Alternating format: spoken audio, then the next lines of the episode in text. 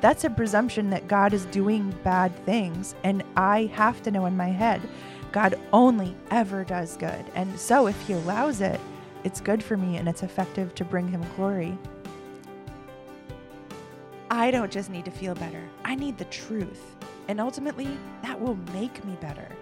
I just want to make it as simple as possible for ladies to see that the Bible is really applicable to their everyday life. When they understand theology, the application flows out of it quickly with joy. It is a journey, but even the journey itself is joyful when I'm doing it holding the hand of my Savior and trusting Him all along the way. This is the Joyful Journey Podcast, a podcast to inspire and equip women to passionately pursue beautiful biblical truth on their journey as women of God. When you choose truth, you're choosing joy.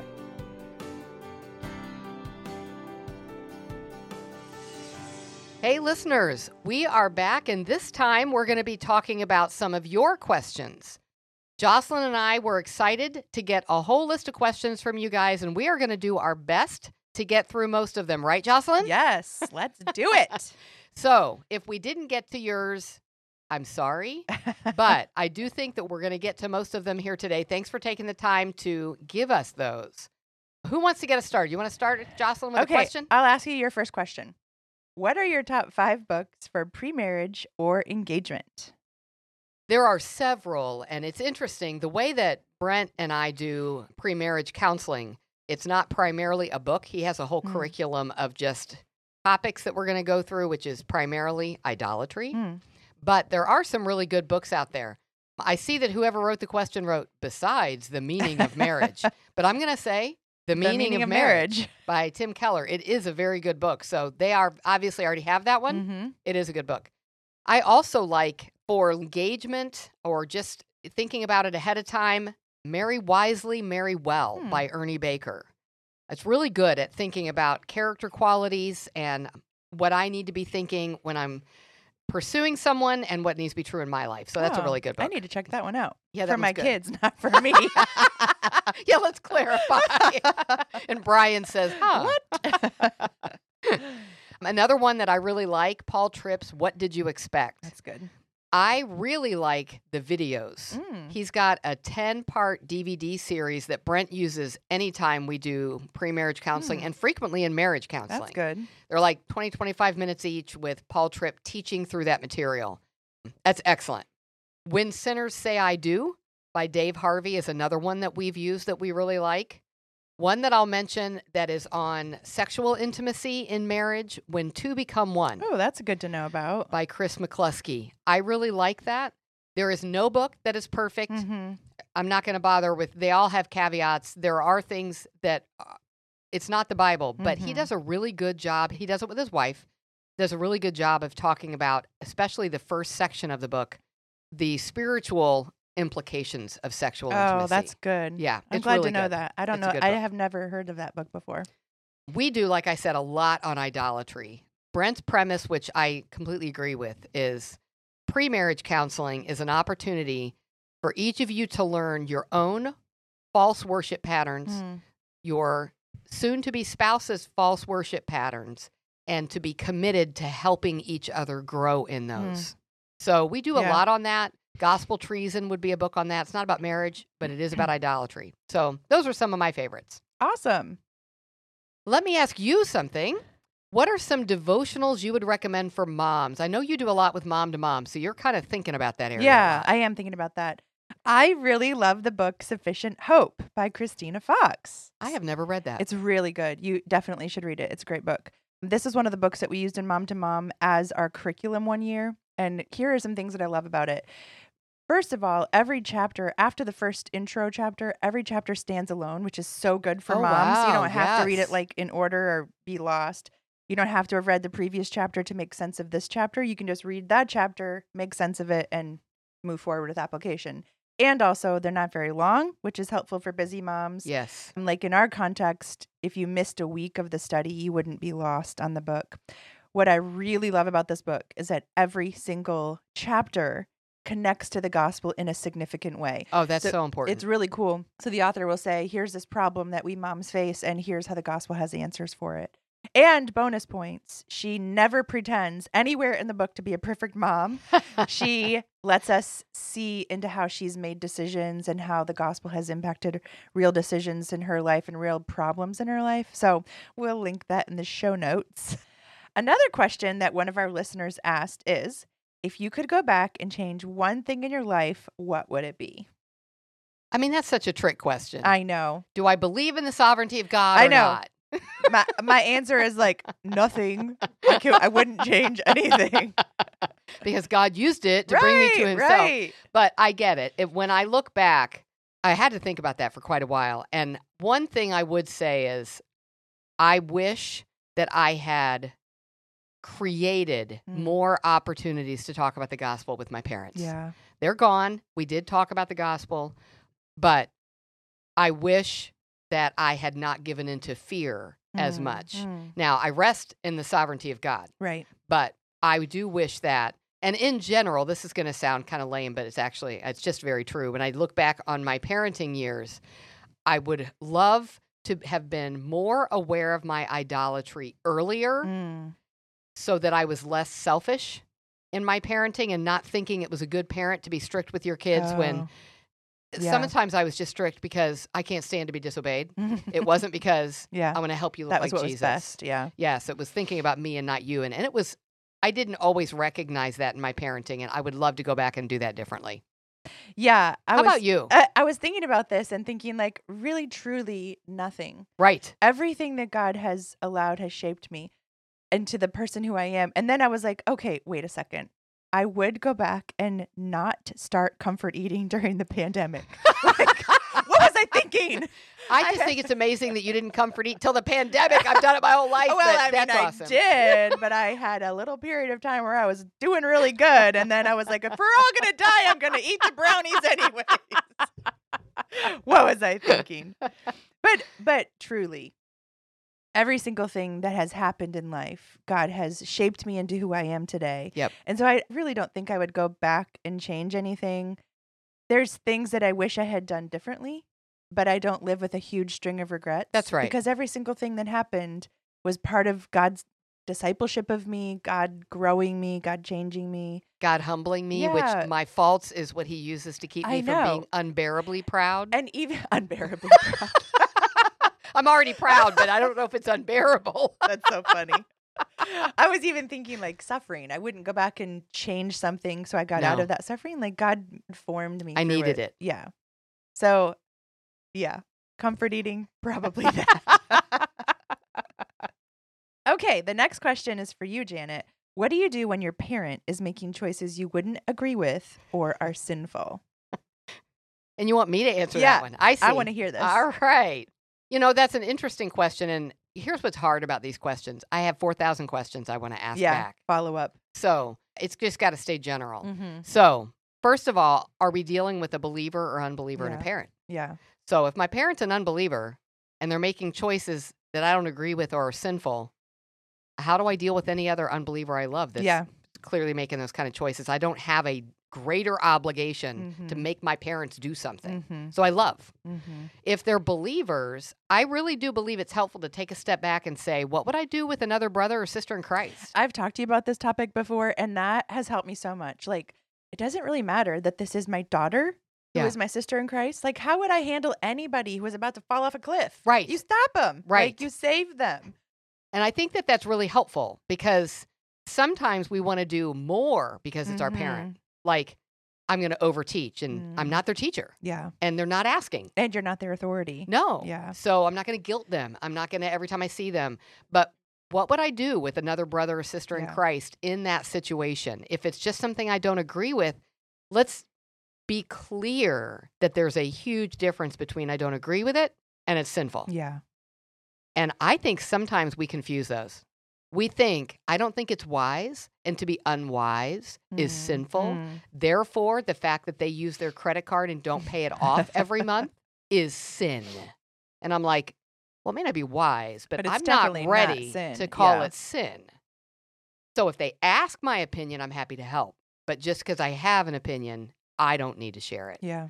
So if I just don't agree, it depends on your relationship. And I would say this if you have a good relationship, where you think, but I love them and Mm. maybe they don't recognize something that I could help them with, I would really encourage you certainly be prayerful, not be reactionary. Mm. And if you believe, I believe it's out of a right heart and out of love. And I believe we have the kind of relationship where it would be appropriate. Ask their permission. Mm.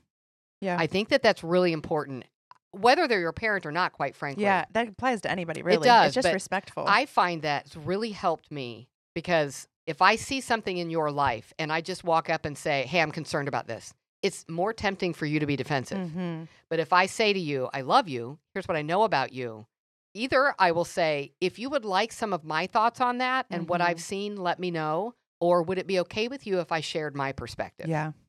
It's very different. Yeah. I think it's it is loving and respectful. So, or decide if I don't need to share it. I love the uh, duct tape rule, which I think I mentioned We- with yeah, the adult mentioned. children. But I realize my parent is not my adult child, but they are an adult, Mm-hmm. and so unless it's so important to rip duct tape off your face, I don't have to say something. Mm. So, if it's sin, Mm.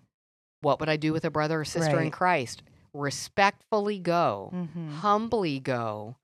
Again, I go thinking of them as an older brother or sister.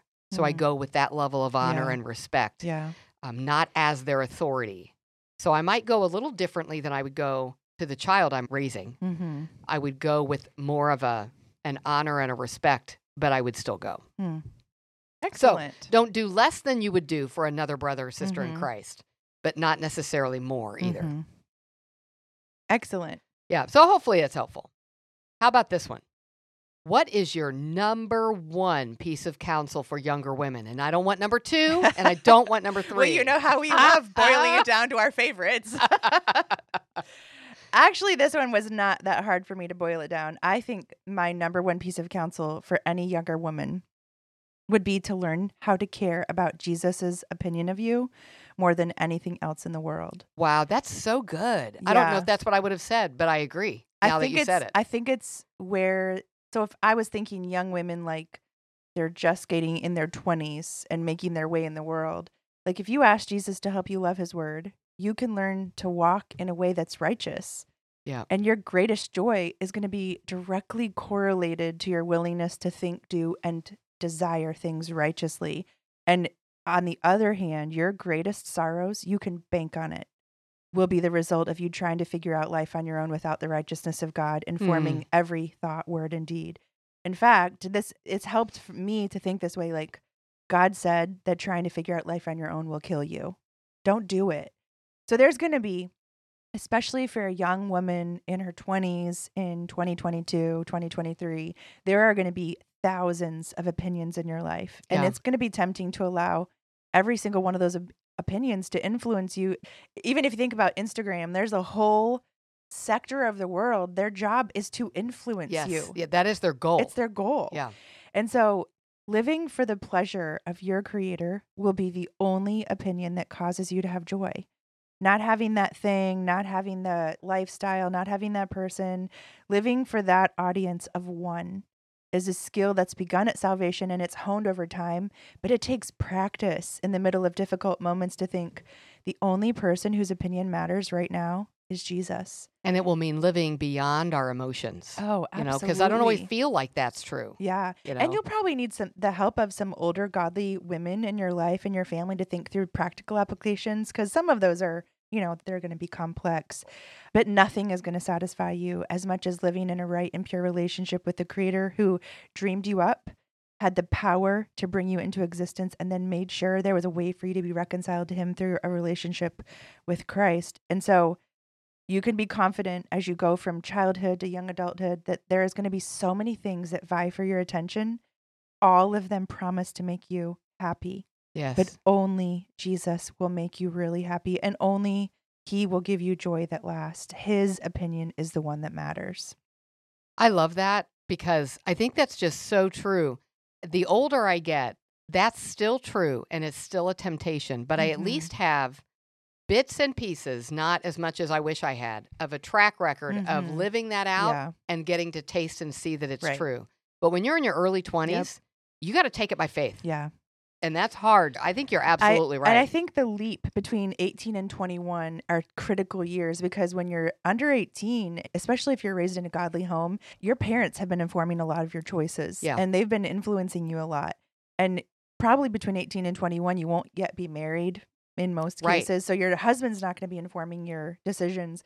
Literally, it's you. yes. And that's for women, that's an age that's targeted with this false dream Yeah. of happiness that if you get what you're looking for, it's going to make you happy. Go out into the world, live your own life. You, only live this one time, so make it count. And it's just lies, Right. lies that have empty fulfillment. They're not going to satisfy you. And I think so that leads to clamoring to get that thing Mhm. or looking at I don't have whatever that is and looking at I've got another 60 to 80 years to live Mhm. and there's like that's depressing Yeah. when you believe there's this thing you need. Yeah. So, Absolutely. Th- that's an excellent answer. Excellent answer. well, thank you. Thank you. I've been trained by God's righteousness. okay, so here's a question we're both going to answer. I can't wait for this one. Here's the question What has been your favorite episode so far? What do you think, Janet? you know, my first thought was the Thanksgiving episode. That's so funny because we were afraid it was going to flop. I know. Well, it might still might. I don't know. But for me, it was I needed to remember. Yeah. I needed to reflect back and remember and be reminded what God has done. A sweet friend after it came out sent me a text and is also has how, who's not going through some really hard Yeah. things and it was a hard season and she said you talking about the things you were thankful for was Mm. such a good reminder to me and I was like yeah well me too Mm-hmm. like cuz you get caught up in the hard yeah. so I It- needed that episode for my soul whether anybody else benefited Our walk not. with Jesus is sweet. It's so sweet. And if we take the time to remember it, it helps to temper some of the hard. yeah yeah. so that would be one Yeah.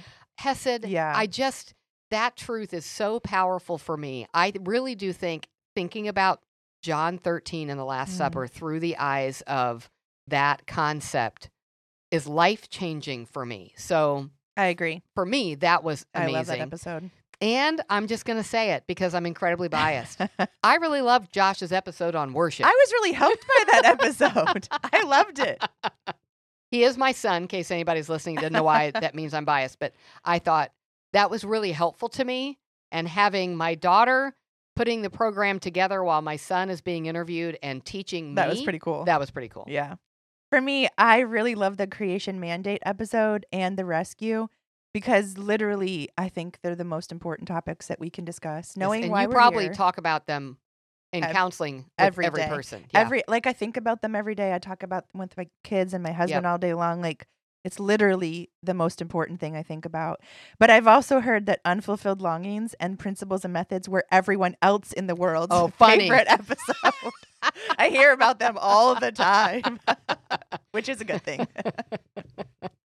okay, next question is for you, Janet. What counseling homework assignments do you find yourself using again and again? Wow, that was good for me to think through. Back when I used to do more community counseling through our counseling ministry, I learned when someone comes to me for the first time, they're going to leave and go to the director of counseling and ask to buy the gospel primer. Mm. Because apparently I do that with everybody That's funny. to where Does she have a she would just have it ready. yes. And so I was like, That's "Oh, funny. I didn't know I kind of had a thing, but I kind of have a Guess thing. you have a thing. I do. But I love the gospel primer Yeah. for a variety of reasons. But you know, the whole front section of the book, because we believe the gospel, practical, what does that actually look like? I Mm. love that. Mhm, But I love part two, mhm. which is what is the gospel on a deeper level, breaking it down and Yeah. very scriptural. Mhm. And I find in counseling, I start there a lot. And one of the things I learn is what parts of the gospel are they having a hard time Yeah. believing? Yeah. So for me, I go to part two, usually the first week. If not the first, I do it by the second and have them read through part two and underline things that encourage them and underline at least three things they have a hard time believing. Mm, that's helpful. And I do you that- Notice what's going on. Yes. So they don't just say, I know that, because they Mhm, probably do know that. mhm. But there's some, it, when you read it, you go, "Ah, I have a Mm, hard time believing yeah. that. And it's usually that there's no wrath. Mm, And so that's helpful. That's going to help me understand why they're responding the way they are. Yeah. So I use that a lot. Heart of Change videos that are Mm. free on our website. I we'll have a link to them. Yeah. But three videos saying, Why do I do what I do? Mm-hmm. And the guy that teaches them is really cute. they are about 20 years old now, so he looks a little older, but that's my husband. but they're really helpful. I've learned to not use them as early as I used to. Mm. You have to be ready, Yeah. or you watch them and go, "That's interesting." It's like, no, no, no, no. Yeah. That's it needs to change you. Yeah. So why do I do what I do? Am I Mm. ready to look at my heart? So at some point in counseling, we're going to do that. Early on, I like to have them reading the Gospels, but not just reading because they probably know the story, but read only a chapter and write down everything about what Jesus' character is like Mm. from that chapter, and then write down why you should trust him. Awesome. Because I tell them in counseling at some point, Jesus is going to ask you to do some really hard things. Mm. Why should you trust him? Yeah. Let's really be thinking about the heart of who he is through his own life so that when he asks, you understand the heart behind it. Yeah. So we do that. So basically, for me, Amy Baker has talked about this a lot and it was really helpful. We talk Mm. about it with our younger counselors. When I'm counseling someone, starting with, do I understand how beautiful God is? I was just thinking about Amy when you were saying that. Like this Yes. is her. This is her standard And now- counseling system. it's become mine as Mhm. well. Like as I'm talking to people, I may not have to spend a lot of time there if they really do understand they're just struggling. Mhm. But do they understand not everything about God? Not do they always live it out? Do they really understand that He's beautiful? Mhm. And once I've at least made a case for that, then do we understand that that beautiful God has given us this amazing purpose? Mm. And then we go, that's awesome. And then the next question is, why aren't you living it? Mhm. And then we get into idolatry. Yeah. What's keeping me, hindering me from living out the amazing purpose given to me by a beautiful God? Mm. Now we're ready to get into idols and figure out what that looks And like. then So I do that a lot. And then it'll be not behavior modification. Right. Like it'll be soul that's being changed Yes. by a relationship with God. so every person's different. The issues are different, but somewhere in there it's going to look like that. Yeah. Yep. So let me ask you. You are really good at getting a lot out of songs, I probably more than I am. I love to hear music, but I don't seek it out Mm. like a lot of people do and like I probably should. But what is a song that's impacted you just with the truth of God in a new light? Oh, I love music. I really love good music. I'll say that. I don't like listening to stupid music. Good to know. yeah. I'm really loving the song Altogether Good by Citizen with Sandra McCracken. There's also another recording that has Paul Baloche and Lucy Grimble. This is my current favorite song about God because my daughter Haley is obsessed with it right now. And she's obsessed with it. She has given me permission to share this part of her story with you because I wanted to honor her and not say something that was too private. But for her, the path of trusting God and waiting for Him has been a really important part of her journey, and obviously all of our journey. But the older she gets, so she's nearly 21, the older she gets, the bigger her dreams are growing. And she's constantly holding up her dreams and trying to think through whether they're going to be fulfilled and comparing that to her view of God. So, is God the good in her life, or is the accomplishment of a dream the good in her Mm. life? And right now, we're just having a lot of conversations that revolve around her dreams to one day have a godly husband and children. And that's such a good blessing, Absolutely. isn't it? Absolutely. What a such what a, good blessing. desire. It's a good desire. But will she violate God's ways in the pursuit of that dream? Will she settle for an awesome guy, but one who doesn't love Jesus? Will she be willing to not represent God's values in how she forms a family? And she has really had to wrestle through God's promise that He is always good. He is only good. He is altogether good, even if every dream she has does not end up being part of His plan. Every time we talk about it, we still cry about it. It's Yeah. still hard. But she has to ask Will God only ever be good in her eyes, no matter what the outcome of her earthly dreams turns out to be, even if she never gets married and never gets the privilege of having children? Is Jesus the prize? Is God good no matter what? And He is. Yes. That song really helps me. So, by grace through faith, and only because of Jesus, she can look at every dream through her relationship with God through Jesus and say, Everything you allow, everything you ordain, walking me through happiness, helping me to survive my sadnesses, everything you've allowed shows me the wisdom of your ways. In the longing of my soul in the darkness where I go, you are there. You are love. You are altogether good. In the weakness of my faith, in the silence where I wait, you are here and you're enough. You're altogether good. Mm. So I just think if she can walk into the next phases of her life and through all these grown up transitions with that theology, she'll be really set up for success. And as I look, I mean, the reason why I love this song is I think back about the anxieties that I've had in my life that were connected to this fear that I will never be able to handle whatever God has in store for me. We fear what he might do. Yeah, I Yeah. fear that like whatever this thing is going to contain, it's going to be bad. That's terrible theology. Right. That's a presumption that God is doing bad things. And I have to know in my head, God only ever does good. And so if he allows it, it's good for me and it's effective to bring him glory. And I'm just finding I'm camping out on God's goodness. The more and more I get older in my love for Jesus, yeah. it ends up coming back to his goodness. And so like like even yesterday I just found out some tough medical news about a surgery that I'm going to have to have in the not tomorrow, but imminently. And it's like I do not want to go through this again. I don't want to have another back surgery. I don't want Ugh. the recovery. I don't want the cost. I don't want all the things. But what was different now, 16 years after my first back surgery, is I didn't knee jerk react into anxiety and panic. Like my Praise God. my first thought literally was, I am very sad about this. And I cried a lot. But my second thought was, God, you are so good. And something good is going to happen from this other than the fixing of my back, which is the point of it. but like, I'm not struggling with, God, are you good? yeah. I'm just crying out to a good God. Right. So it's an amazing song. You should check it out. I totally want to hear it now. It's so good. I would play it if it wouldn't ban our podcast episode from being listened to, but we'll put a link in the show notes. as far as albums go, I'm really loving CityAlight and Sovereign Grace I like Sovereign Oh, Grace. and Shane and Shane, especially. Oh my word, especially their Psalms albums. And I adore Josh Garrels. And I just found out he's releasing a new album in March of 23 or spring of 23. But just whatever you listen to, check out their theology before you dive into loving it.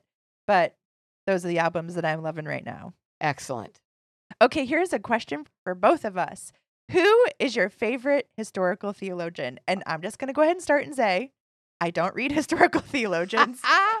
I recently discovered the NLT and I was like, oh, praise the Lord, because I can barely make sense of the ESV sometimes. I can't imagine tackling an old English dude. Although I do like John Owens, especially if somebody has modernized it. I love it. Yeah. If they've made it English. Yeah, please turn it into my language. yeah. I don't read much either. I liked Jeremiah Burroughs' book, The Rare Jewel of Christian Contentment. It's a that's a very good book. But I really don't read Yeah. much of the older people either. I think we're just pretty lame. I'm pretty. I, we're pretty boring. we have our like required modern reading, and that's it. okay, what would you suggest for someone who needs biblical counseling, but their church does not have biblical counseling, and they're struggling to find someone who is willing to do it virtually? Wow. The power of prayer. Be praying. If there are no counselors in your area and you can't find someone virtual, then God has a different plan. Yeah, God did not say, I can only help you if you find a biblical counselor. that's good. That's helpful. so, is biblical counseling valuable? I we believe so. I hope so. We're doing Um, it. Right. Yeah. And we believe it's all about helping people understand the word. It's intense discipleship. It's, it's wonderful. But God is way bigger. Mm-hmm. Um, So I would say if you know an area that you need help, get some resources, begin Mhm. learning. Maybe, I don't know what God is up to, but if He doesn't allow you to find someone, He has a better plan. And, And, it in, might force you to do some work. We're in a really interesting time of history where we have more wonderful biblical counseling resources available Yes. than ever in the past. So there's probably a resource about it. Yeah. And I would say you could start with our resource center. Mhm. Go there and see what's already been curated for you. Pray for somebody that would just read the resources with you Mhm. and talk through them. And I would say, whether or not your church says they do biblical counseling, you're under the shepherding of your pastor. Go to your pastor. Yeah. Don't go to your pastor and say, if you're not ACBC certified, Right. you can't help me. There are a lot of godly pastors that are not certified, right. but they know the word of God and they know you and they can help you understand how to use it. and they are accountable by God to shepherd you, but they can't shepherd people who won't let themselves be shepherded. Yeah. So I would say go to your pastor and share what help you need and ask for them to shepherd you. So Those Yeah. would be some of my thoughts on that. Good ideas. Hi, friends of Joyful Journey. Faith Ministries is committed to the sufficiency of Scripture to help us grow. I find that while many agree with that, they lack confidence in applying the Word of God in their own lives and certainly in helping the hurting women around them. That's why I'm so thankful for all the ways Faith offers training to be more equipped. This training brought me to Indiana and changed my life. Each February, Faith hosts a Biblical Counseling Training Conference in Indiana, where about 2,000 people from all over the world come for a week of intensive equipping. The foundational track is for all who are new to learning, and many other tracks are available, as well as a women's track that is new each year. For those who can't get away for a week, it's also live streamed with 30 days to watch the sessions. And for those who can't participate in February, the sessions are offered virtually three other times in the year on Friday nights and Saturdays. I highly recommend this for your own growth and to help you as you seek to love others well too. You can go to faithlafayette.org slash conferences for more details, and we'll also link that in our show notes. Okay, let's change gears a little bit. Here is a question that came in. I would be interested to hear how you would suggest thinking biblically on CBD oil. Should Christians use it? Why or why not? This is a great question. And I can walk you through how I make decisions about topics like this. And basically, you could substitute CBD oil in for any other proposed health treatment. Yes. So, the way that I think about topics like this are by asking myself a couple of questions. Like, first of all, does the Bible speak specifically about this topic? And if it does, then our uh, answer is obey it. That's We're right. just going to obey says. what it says. And if not, then I ask, what are some principles that could be applied to this topic? So, CBD is not specifically discussed in the scriptures, so I'm going to have to look at some other principles that might apply to it. The second question I ask myself is Does the law of my land prohibit the use of that proposed medication or proposed health treatment? And if it does, then you obey the laws of your land. Yes. And if it doesn't, then you again have to ask what biblical principles could help me think about this topic.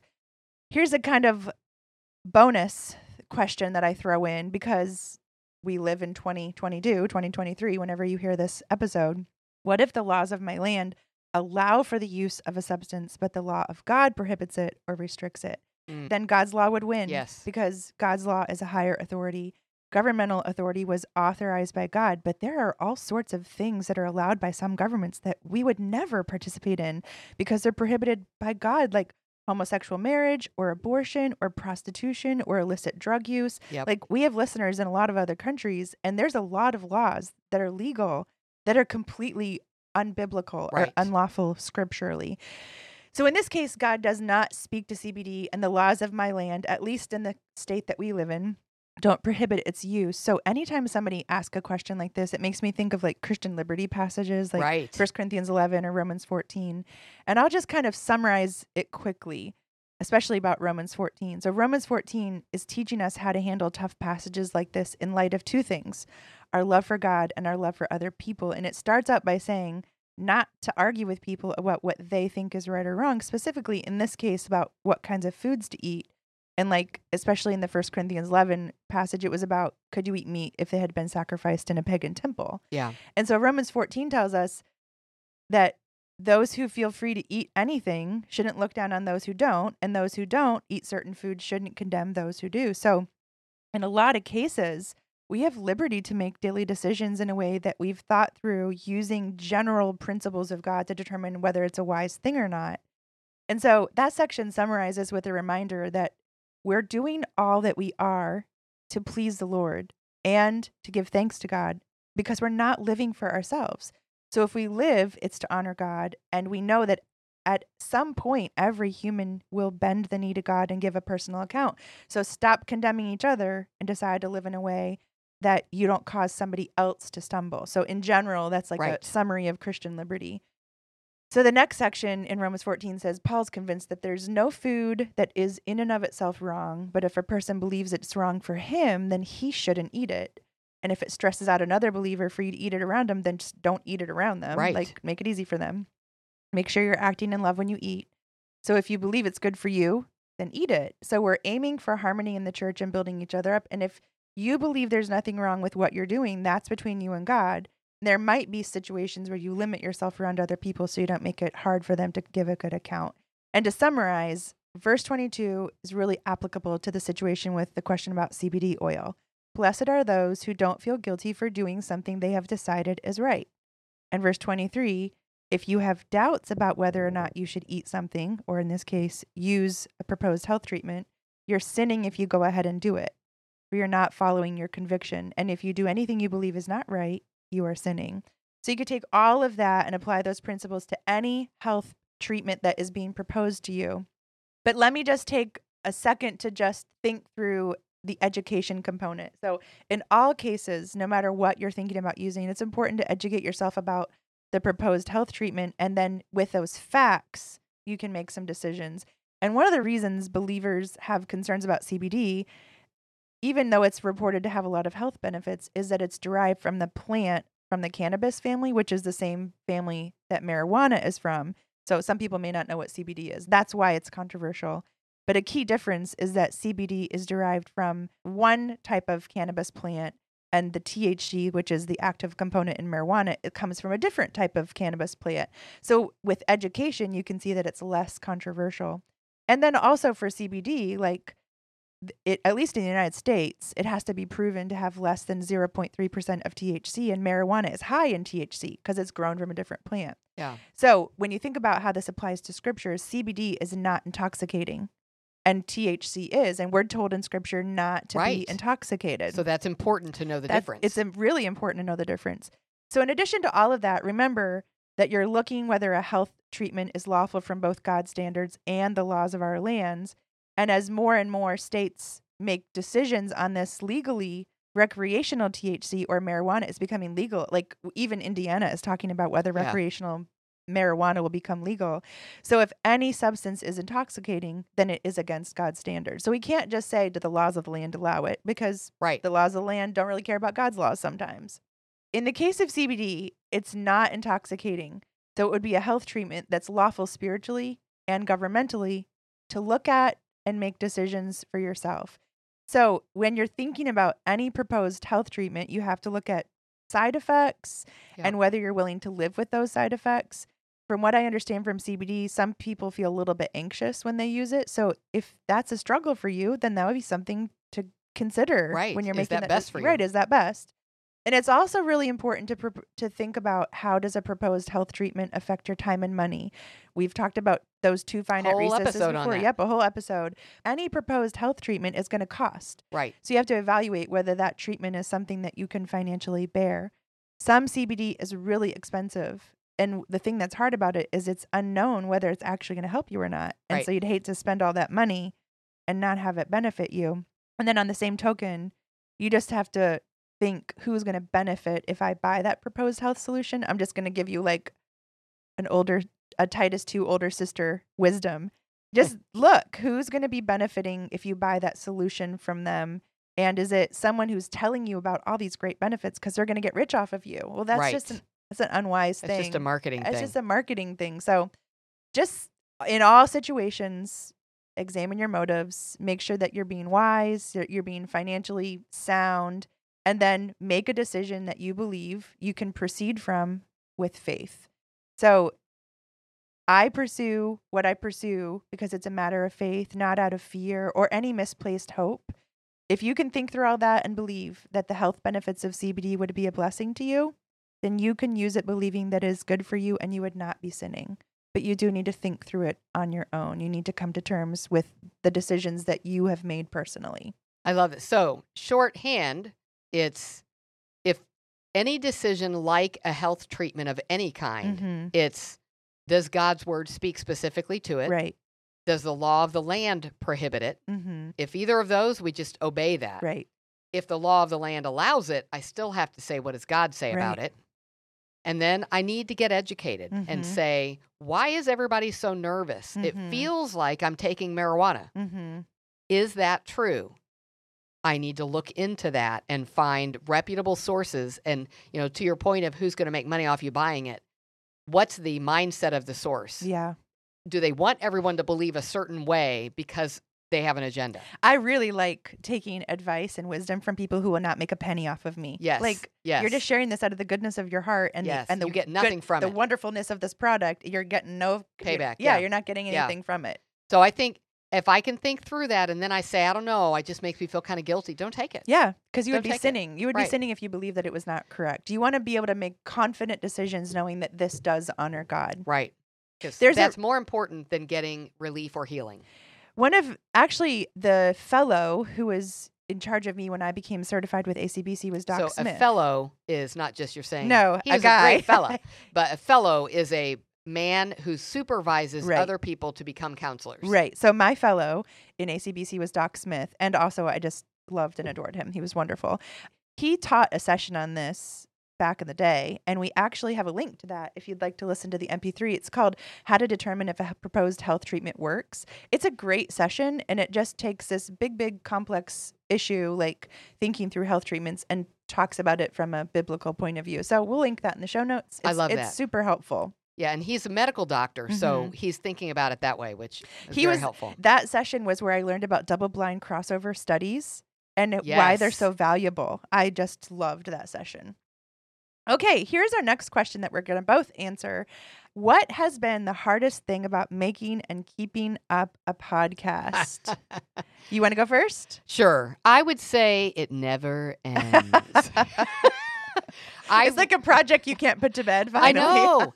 and I realized we've been at this church over 25 years, and somewhere along the way, early on, it became a main priority for me to get things started, get them staffed, Mm. train everyone, get it where it needed to be, and move to the Hand next off. thing. Yeah. I mean, I did that with mom to mom. Yeah. I've done that. Well, you've done that with several things uh, that I've been oh, involved in. Yes, Yeah. that's kind of, and it's a privilege, and I love doing it.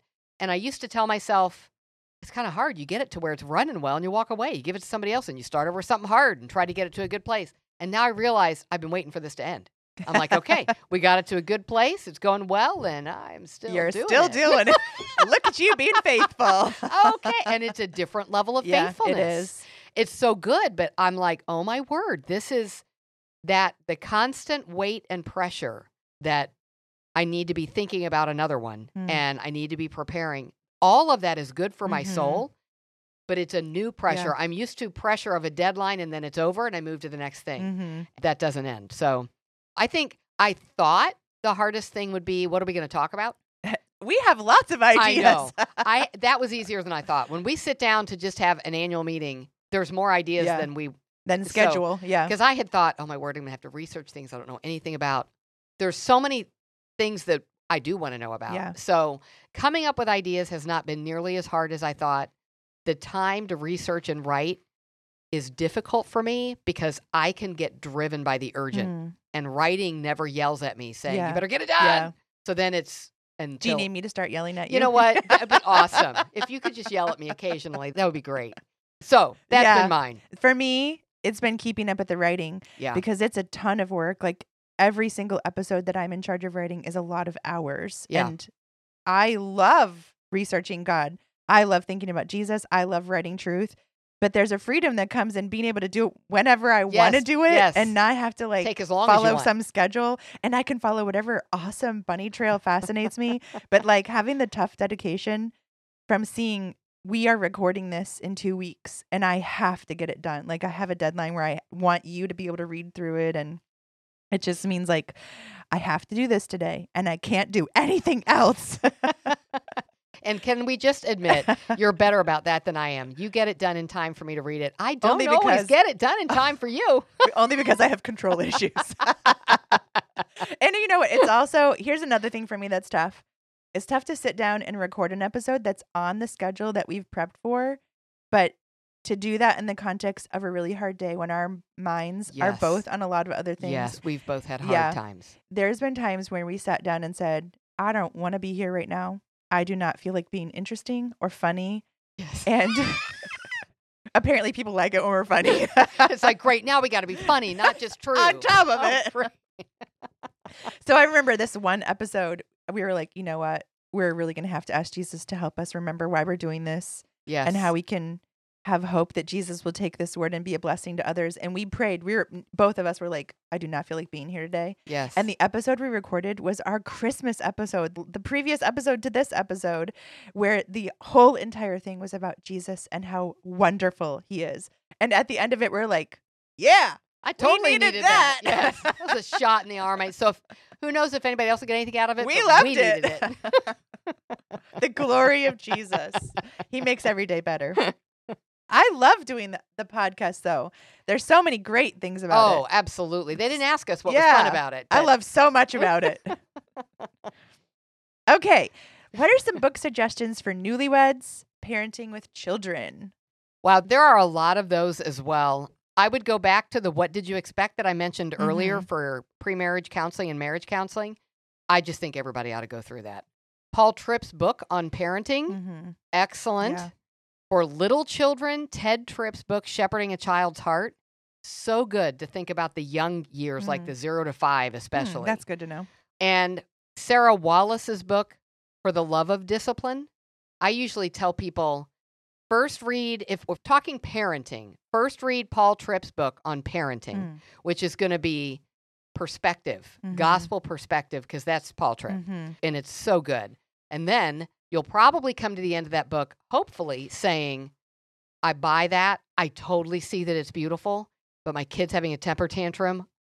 What do I Mm. do? Do. Yeah. and then you read for the love of discipline. Yeah. Because Sara Wallace, that book is very gospel centered, but it's very applicational. Super practical. Yes, but it's not behavioristic. So if I've read Paul Tripp's book and then I'm going, I just want Now more what? Yeah. for the love of discipline. Yeah. So those are some of my current faves. Awesome. Let me ask you one.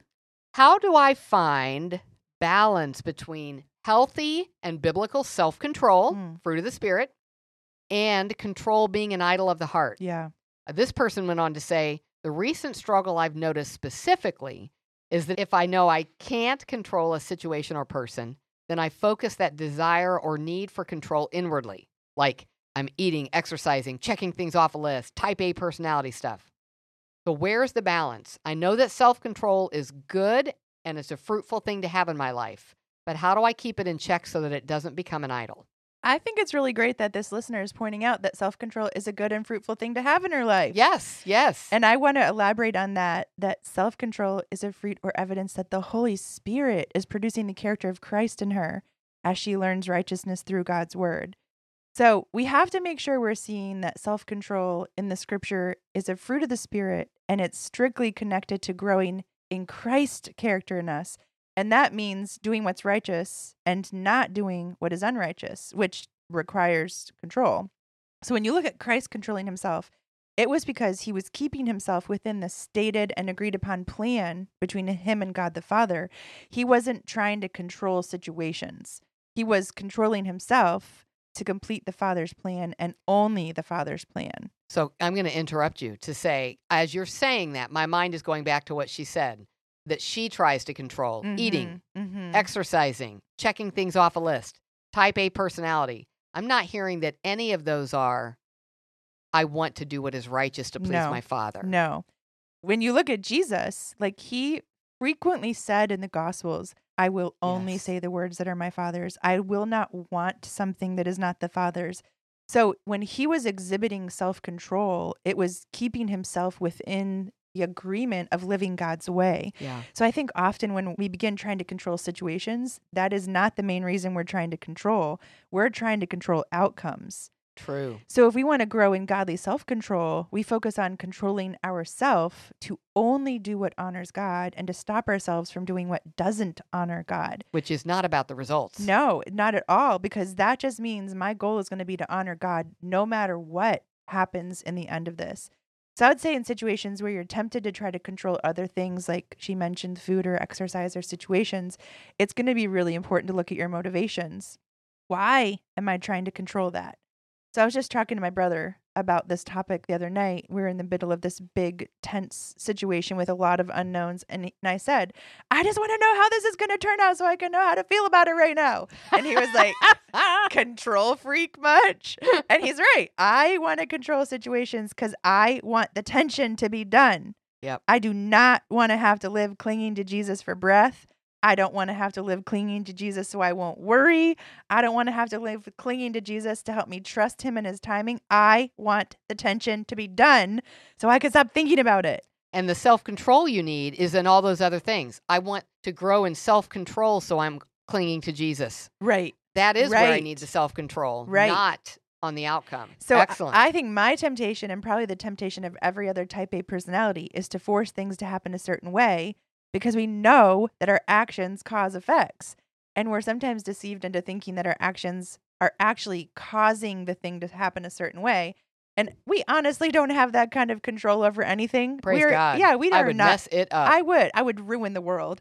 So it's really important to examine your why.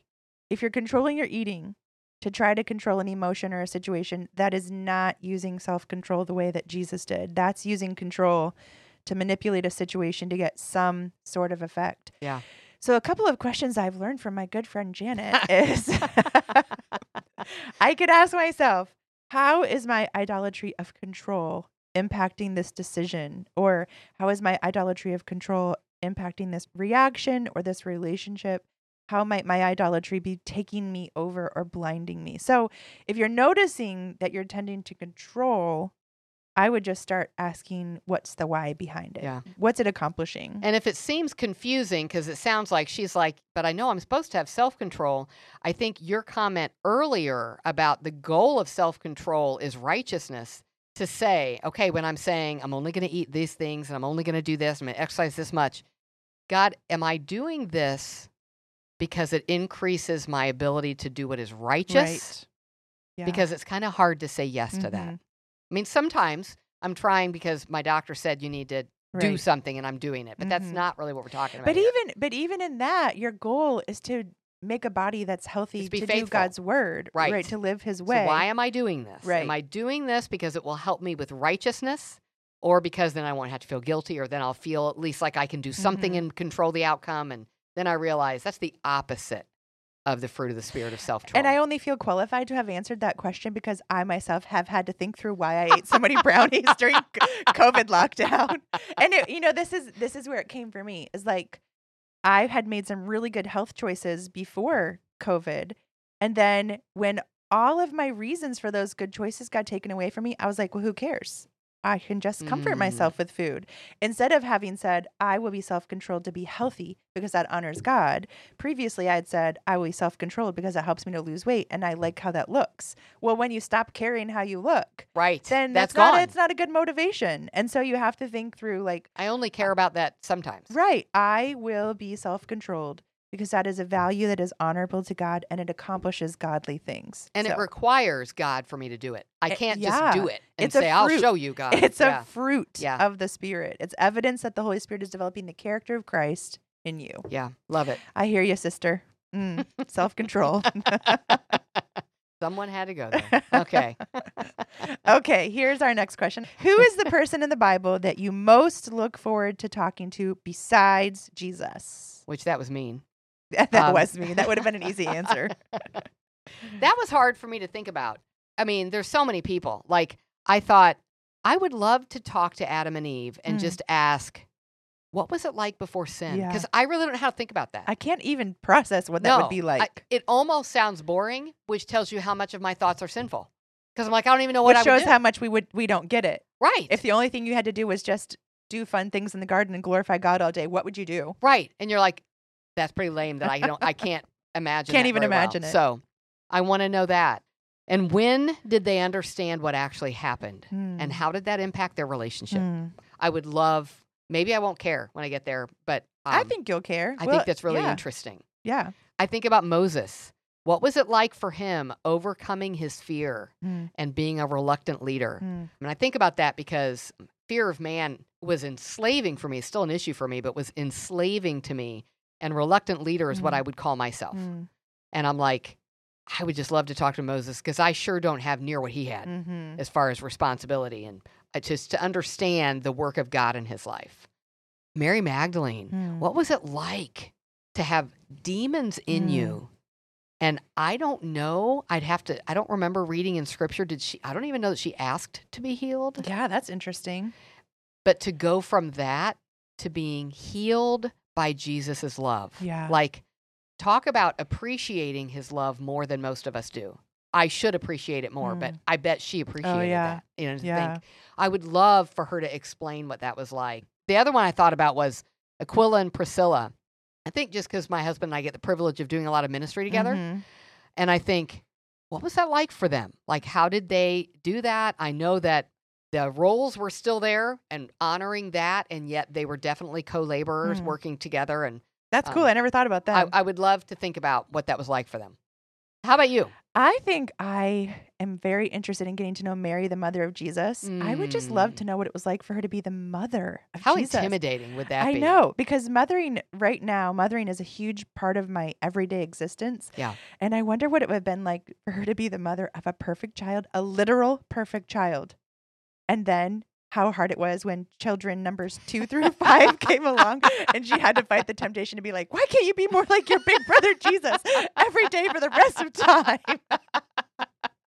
Can you just imagine? Literally, what would it? And I think about this like, does Jesus, the perfect man, did he ever get an ear infection? Like, I'm sure he did. well, because it's he didn't sin, but he right. did have a sin. But he had body. a sin cursed body. Yeah. That's right. So I just think like, wow, that'd be so cool to get to talk to Mary, not in a worshipful way. I don't want to put that in any way inappropriate, but like, what was it like to be Jesus's mom? Yeah. I also think a lot about Titus because I really love the book of ah, Titus. Oh, yeah. And so he was working on this island of Crete, and it sounds super hard. He was given the task of helping these new converts there turn from what the Bible calls them lazy brutes to become people that were zealous for good works. And I just want to hear the stories of how that went. Why do I Like- think it wasn't smooth? like, how did, like, I was thinking this, okay. Titus was left there. Apparently, they thought him capable of doing Yes. the job. How did he relate to those people? Like, they were known for sitting around on the porch, getting drunk, and talking bad about people. So, what was it like to visit with the members of his congregation that had a little Cretan brute still in them and not be weighed down by the work ahead of him? Or too hard on people who were progressively sanctified, not instantly perfected? Because I'm like, not with myself, only with others. You heard it from the Bible. Why are you not obeying it? I love not with myself.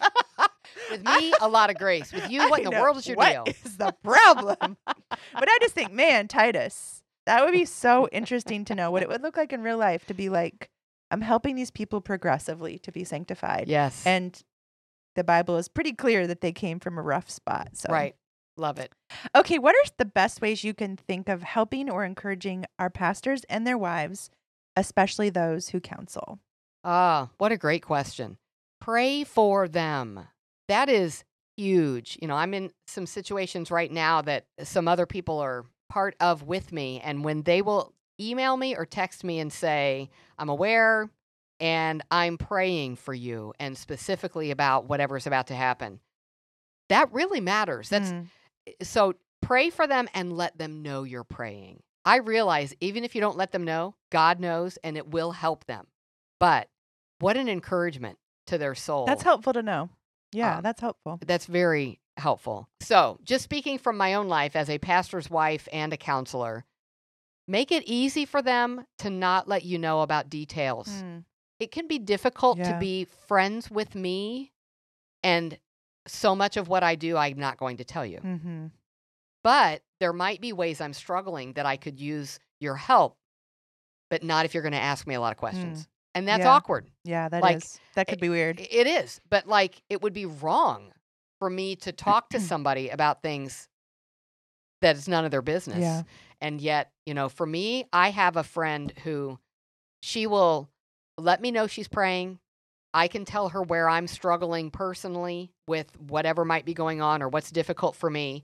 And she might joke with me about offering to beat them up, not even knowing who they are and knowing It's nice to have a friend who always Yeah, has your back. Exactly. And knowing that's not even the point. But it is a joy that I don't struggle with. She's going to be upset that I can't tell Mm. her. And is she going to feel like I don't really care about her? It's Yeah. like, make it easy for them to know that you don't take that personally. Mm. Be a place for them to be able to talk about what's going on in their life, even though it will have to be vague about other people. Mhm. So that's been a gift that some have given me that I appreciate.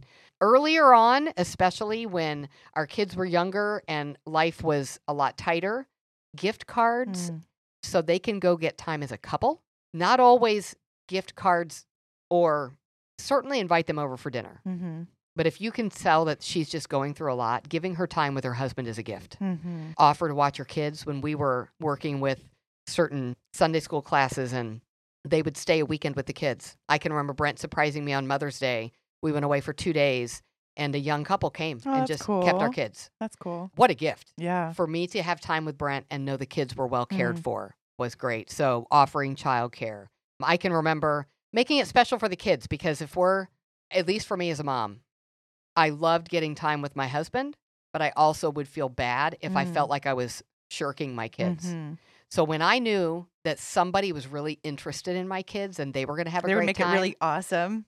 it's so much easier to enjoy my husband when I don't think my kids are at home going, "How come we didn't get to go?" you know, and we had a family, McMillans. I know Brenda listens to our podcast typically. They were local grandparents, and she would pick up the kids and keep them overnight. oh, that's cool. They enjoyed it, and it was a blessing for us. So that kind of thing. I would also say serve with them.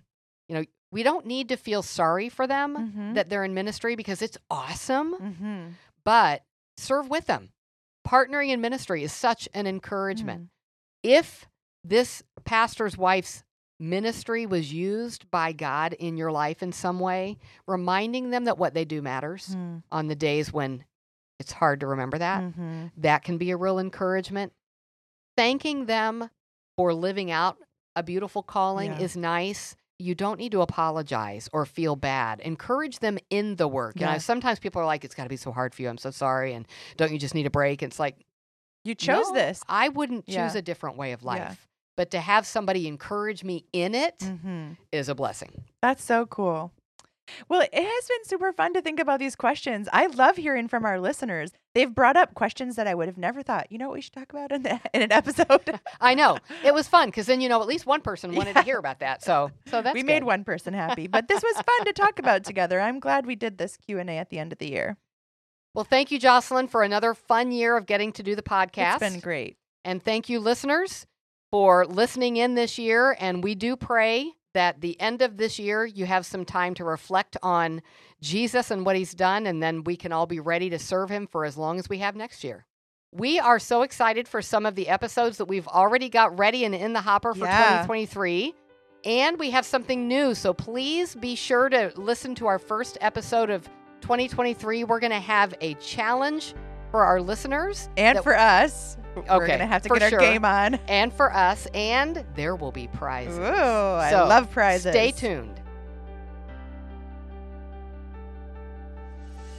To keep from missing any future episodes, please sign up for our newsletter on our webpage, joyfuljourneypod.com. From there, you can also subscribe to this podcast on Apple, Google, or Spotify. You can also visit us on our Facebook page or Instagram at Joyful Journey Podcast. If you have any questions or comments for us, you can also email us at joyfuljourneyquestions at outlook.com. Joyful Journey Podcast is a ministry of Faith Bible Seminary. All proceeds go to offset costs of this podcast and toward scholarships for women to receive their MABC through Faith Bible Seminary.